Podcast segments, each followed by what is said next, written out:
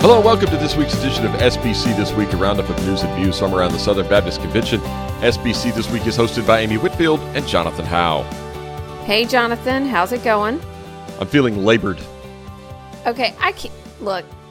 This is the way we start almost every week, where you say I'm feeling something. That that's just too far. That's that's a total dad joke. Yeah, it's Labor Day weekend, but I can't join. At I can't you got join it this in. week. Yeah, I can't, I'm just yeah, going to say. I will say this, though. Six years ago this week, it truly was a Labor Day. oh, because because Avery, one of your Yeah. kids. Avery, Yeah. Avery Grace uh, made her debut on September 1st of 2014, and it was Labor Day at like 11:30 at night. It was great. It was the best Labor Day ever, by the way. Best Labor Day ever. It actually was that same kind of week for us 15 years ago because August 31st Really? was That's right. 2005 was when Drew was born, the day the levees broke in New Orleans. So, Yeah. big So- week in the Whitfield and Howe houses. Yes, it is. So a couple of birthdays in our our neck of the woods. So kind of fun. So Amy, 2020 has been a different year. That's a mild understatement.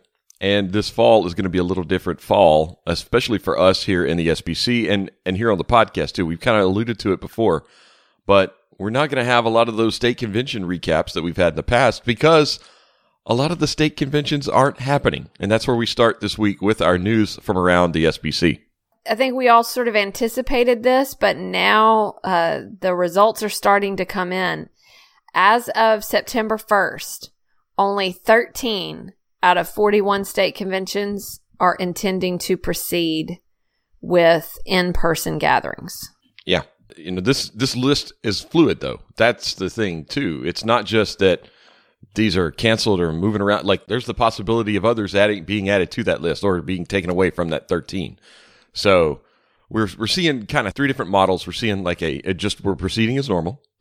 We're seeing a hybrid or online either meeting slash informational thing, kind of like what we did with SBC Advance, which was not a real meeting, but it was informational for everybody in the SBC. And then we're also seeing some abbreviated schedules, like Georgia. You know, they've knocked it down to like one day and like one afternoon almost. So And the, and those are Yeah. still in person, but they're Yeah. a lot shorter and a lot less people. It's like, what do we need to do to get the business to kind of keep the lights on? What do we need to do to keep things Yeah. going? So uh, we're watching those, and, and we're scheduled to be at some of these. I know some of the ones that you and I are scheduled to be at were canceled, and some of them have been modified, and we're not going. So there's still a few that we're scheduled to be at. So we'll kind Right. of keep an eye on all this. Obviously, we're working on a a big list. There's a list in the Baptist Press article uh, on. Uh, that came out on Thursday that has some of the information there, but this is like we said at the beginning it's kind of a fluid situation. We're waiting to see what's going on. So we have states like South Dakota that have seen a, a huge COVID 19 kind of outbreak across the state. I don't know if that'll impact their state convention annual meeting or not, Right. but we wait and see. So we just have to wait and see what happens in each individual state. So uh, Yep. a lot of the bigger states in the South have, have modified or moved things. So kind of really just is wait and see and just kind of, you know, pay attention to your own state and see what they're doing, be in touch with them. So watch what's coming from the local state conventions uh, for you to, to know what's going on in your state and if your state convention is meeting. If it is, I encourage you to go and be a part of the process. But if not, well, watch online, I guess. That's right. Well, Amy, it's the first of the month. You know what that means? CP. That's right. I got good news again this month, Amy. We've had good news the last couple of months because things are Yeah. are Things up. are are looking up. Yes. So for the first time since like January, February, we have a second consecutive month where the cooperative program giving through the National Cooperative Program allocation budget topped $16 million. The total for August was $16,078,609.05. Don't forget that nickel right there. Uh, it's just slightly less than the budgeted amount of 16.375 million, but it also pushes us over 178 million dollars for the year with just one month to go. So at the beginning of COVID-19 pandemic, we didn't really know what was going to happen with giving. We saw that big drop back a few months ago down to like 14.1 million. Didn't know where we would wind up the end of the year, but seems like that was the floor and things have gotten back up and they're, you know, almost to budget now. And it's possible we could wind up between 192 and 194, maybe even more than 194, 194 million dollars for the year, which is just slightly under that 196.5 million dollar budget that we had that we we really didn't think we'd be even close to. And now, hey, we're right there on it. Pretty exciting and something that in the spring we weren't sure we would see. No, absolutely not. So, uh, really, really good news for the cooperative program allocation budget for the 2020 fiscal year. So, the executive committee is meeting later this month in just a couple of weeks to approve a 2021 budget. Uh, we'll have more information on that after that meeting. So uh, to know where we are on that, but you know, just a, a, probably a slight decrease over what we've seen this year because the giving has been so strong. Some news from Texas, Amy. A sex abuse charge has been dropped against a former children's minister at the village church. Yeah, we've been following this story. And so, just by way of update, this is something that really came to light last year um, there was a charge. There had been a charge in November 2018, but a lot of us learned about it, you know, in 2019 against Matthew Tonne. He was charged with indecent sexual contact with a child, um, and this allegedly happened at the at a summer children's camp in 2012. There is a civil lawsuit that is is continuing and uh, we have to remember, you know, civil cases, criminal cases, two uh, two different things, lots of different processes. So the civil case is continuing, but the district attorney said that the complainant cannot and has not positively identified the defendant as the person who committed this offense and so therefore dropped the charges. Now, the story we have in Baptist Press has some responses from the attorney for the complainant saying we're continuing forward with the civil lawsuit. The client is ready to identify Tonne, you know, things like that. But uh, obviously, as we understand, criminal cases, civil cases, a couple of different processes. And so at this stage, this is what the district attorney has done.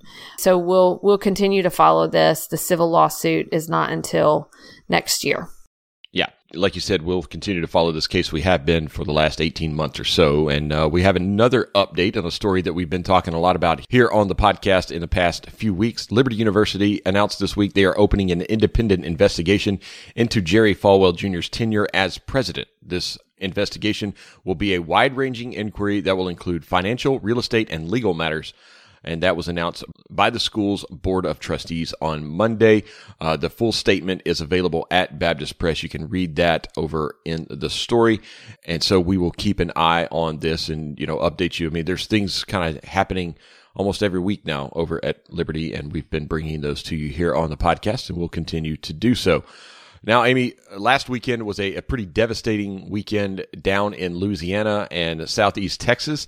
Southern Baptists have been on the field down in Lake Charles, down in Beaumont, Vidor, uh, even up in Fort Polk, Alexandria. My parents are still without power. They've been without power for, I think, 10 days now out there where they live just outside of Alexandria. And, and that's a big concern right now is the, the lack of power and water down in southwest Louisiana. But Southern Baptists are on the ground down there serving meals and helping clear debris in the aftermath of Hurricane Laura. This is something that we see often, and uh, frankly, I never get tired of seeing it that Southern Baptists get on the ground really fast in disaster relief. It's one of the great frontline things that happens, and we see it a lot this time of year.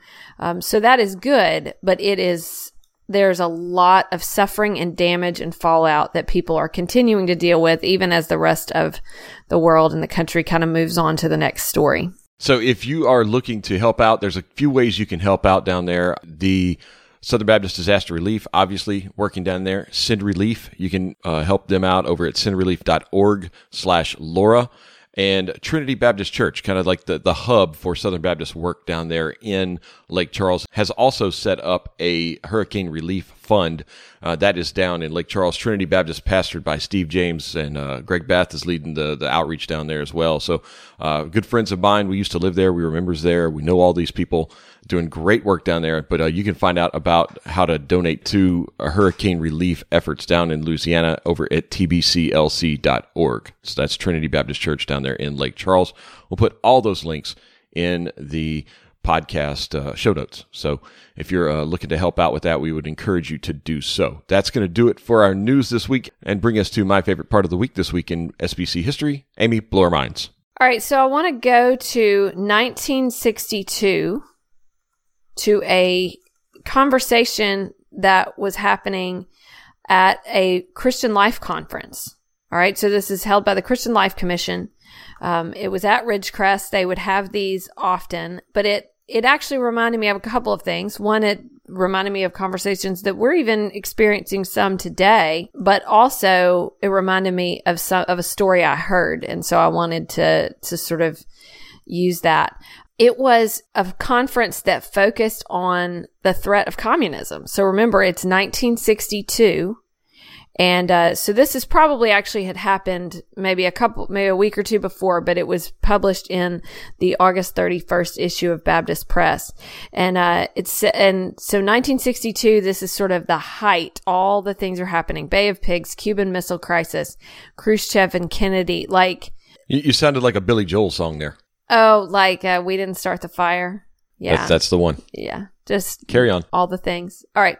So anyway, Foy Valentine, who was the head of the Christian Life Commission at the time, uh, some some quotes in here that are just really strong. He said, um, "Those who offer a simple and painless panacea are either ignorant or charlatans or both." He encouraged, he was encouraging them to seek to penetrate the heavy fog of emotionalism that surrounds much of the current talk and activity concerning communism. Let us come to a better understanding of the foe we face. And what he said was that the people listening had a failure to apply the gospel in daily life. And because of this, there was a vacuum into which Marxism, communism, things moved in. Um, he said the mosquitoes of communism have bred in the swamps of poverty, ignorance, oppression, prejudice, and materialism. Wherever Christians apply the gospel in draining these very swamps, communism can gain no foothold. And was, um, and said that there's a worldwide disenchantment with this. Christians should seize that moment for a bold and new proclamation of the gospel. And here's what it made me think of. So I heard a story a few years back and I was so struck by it um, that at the time, that's when I was working at Southeastern, we decided, our team decided to put it in the Southeastern magazine. And it was a story from a professor, Dan Heimbach, who's a, a Christian ethics professor at Southeastern, and he told us the story of his parents who were missionaries in Thailand.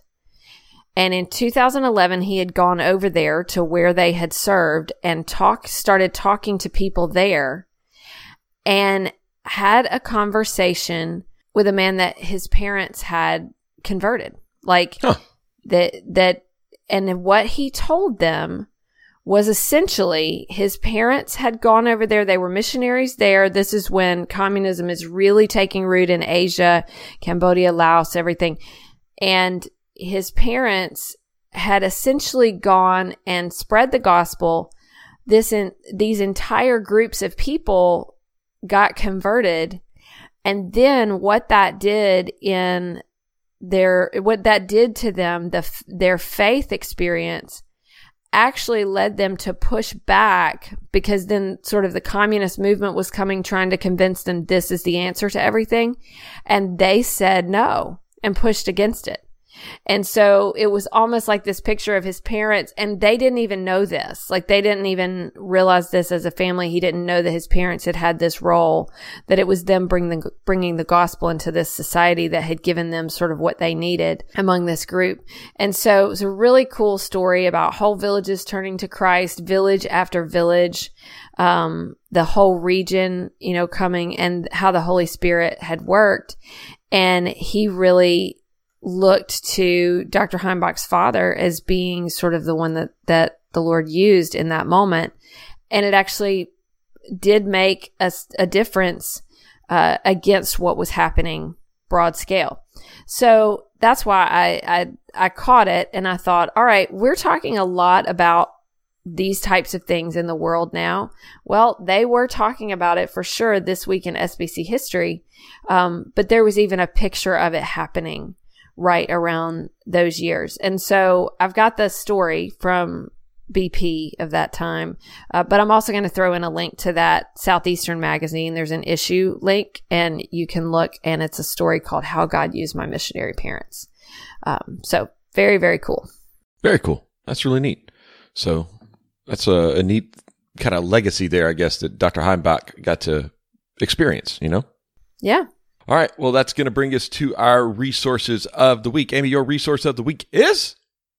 My resource of the week is a new resource that is out from the ERLC, um, really uh, coming from the work of the Sexual Abuse Advisory Group and part of the Caring Well initiative. And it is essentially a manual. It's called the Caring Well Hiring Guide, but it's a manual for churches. It just gives guidance because a lot of churches have asked questions. Okay, we want to be thoughtful in how we hire staff members, select volunteers, how we make sure we cover all the bases in terms of understanding background and history.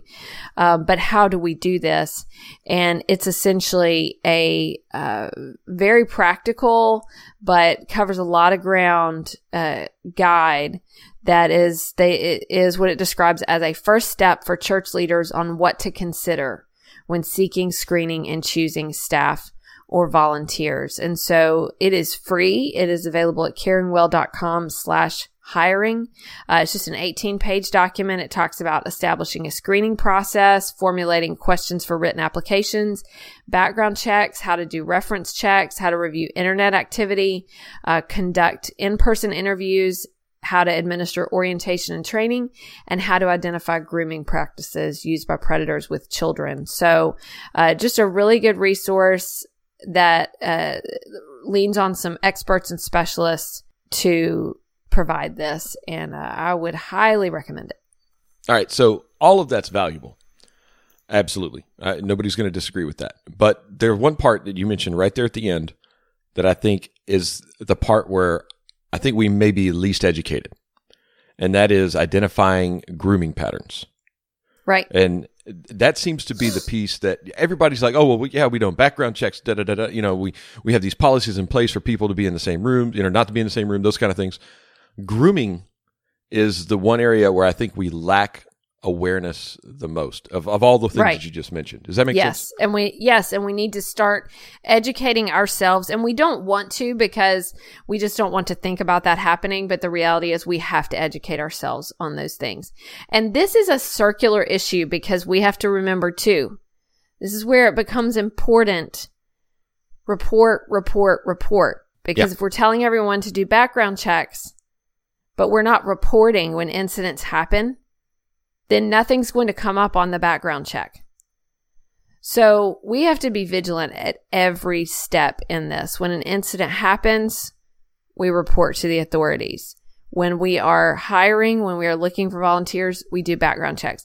And here's the thing. I remember the day when one church that I was a part of and, and some other churches that, that friends were at, uh, background checks were starting to become more common for volunteers at that time.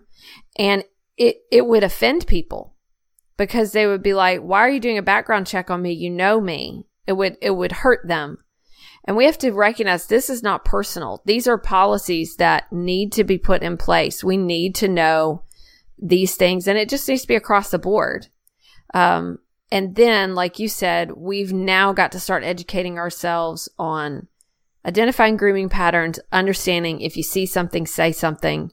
If you have something that concerns you, you know, we've all got to be a part of this Yeah. together. Well, and, and part of that is also creating avenues for people to say something.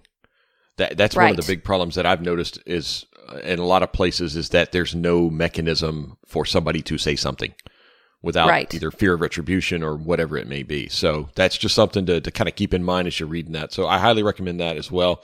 Do check that out and uh, you know put those in place at your church or nonprofit or whatever you know wherever you may work. So. All right, my resource of the week is uh, kind of a revamped version of sbcannualmeeting.net. Amy, you know what the first of the month next month is, right? Hotel registration opens up. Yes, that's right. October 1st, 8 o'clock a.m. Central, hotel registration for the SBC annual meeting opens up. Now, if you're planning on coming, and you should be, you've got all your hotel options and information listed over at sbcannualmeeting.net. So you can start going there, checking that out, and uh, deciding, you know, where I want to stay. Do I want to stay on site? Do I want to drive in? I would highly recommend staying on site if you can at all possible, because that's going to be a lot easier and it's going to be fun. We'll have like five to six thousand Southern Baptists under one roof next summer. That's right. Staying all the time. You know, all Yeah. there. You know, you can take a Delta Riverboat cruise if they have those open by then, and play in the water park Yes. with your favorite Southern Baptist. Maybe you'll see your favorite Southern Baptist Seminary president at the water park. Going down the slide. Yes, that would be funny. By the way, I just want to throw that out there. But I, you know, I wouldn't put it past Jamie Dew, Jason Allen, those guys. You know what? They've got young kids rolling down the slide. Absolutely. Yeah, Absolutely. I've, Dr. uh, Mohler taking been- his grandson down the big slide. Maybe. Yeah. So it's going to be a lot of fun and it's important, you know. Yeah, just to be clear, the- we're not there for the water park. Just want to make sure Right. that that's a we bonus, got business. by the way. We got business, to do. to do. Come early, come early or stay late. I don't want to hear that somebody was going down the slide at the moment of an important vote. Okay? Yeah, Because that's not a good excuse. Decisions are made by those who show up. So don't That's be at right. the water park when you're supposed to be in the room. Actually, exactly. we should hope because we're at, we're all staying there. We should hope that any messengers, like the the water park, should be fairly empty at certain key Yes, moments. Absolutely, it should be So- absolutely empty on Tuesday and Wednesday, and Sunday right. and Monday, right. because we should all Come be early. involved in the meeting. Come early, stay late. Plan Yes. for that. Yes. Uh, but as uh, you know, what Dean Inserra says, uh, Sunday morning worship is a Saturday night decision. Well, the SBC annual meeting is a October hotel registration decision. Like, That is go ahead absolutely right. now. Yes, Go ahead now and make your plans. Uh, so yes, that site is live, so people can look at it, start thinking where they're going to stay, what they're going to do, and be ready for October first. Is this the time for me to make my beginning of the campaign for a new hashtag? we're not changing the hashtag. Can I at least make my proposal here? Okay, We've talked about this. Somebody, uh, there are other people. There's somebody else that likes it.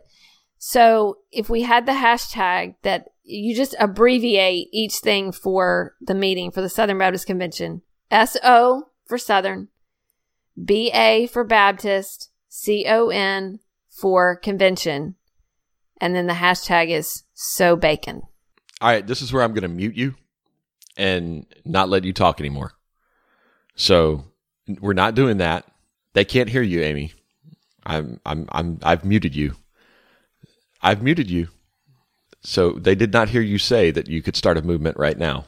So I'm I'm not going to let you talk anymore after that. We're not doing that. It's going to be SBC21. That's the hashtag and it's not going to be anything revolving around Sobacon or So Bacon as much as it would delight Bill Towns. Uh, because he's the one, he's the one leading that charge. All right, you can talk again, Amy. Yeah, he's the one that first brought it to mind, and I was like, that's amazing. And that's me because I love bacon. I'm so bacon. Well, yeah, So- but we're not doing that again. All right. Stop I'll it. bring it up again later. Stop it. Okay. On that note, folks, we'll see you next week. See you next week.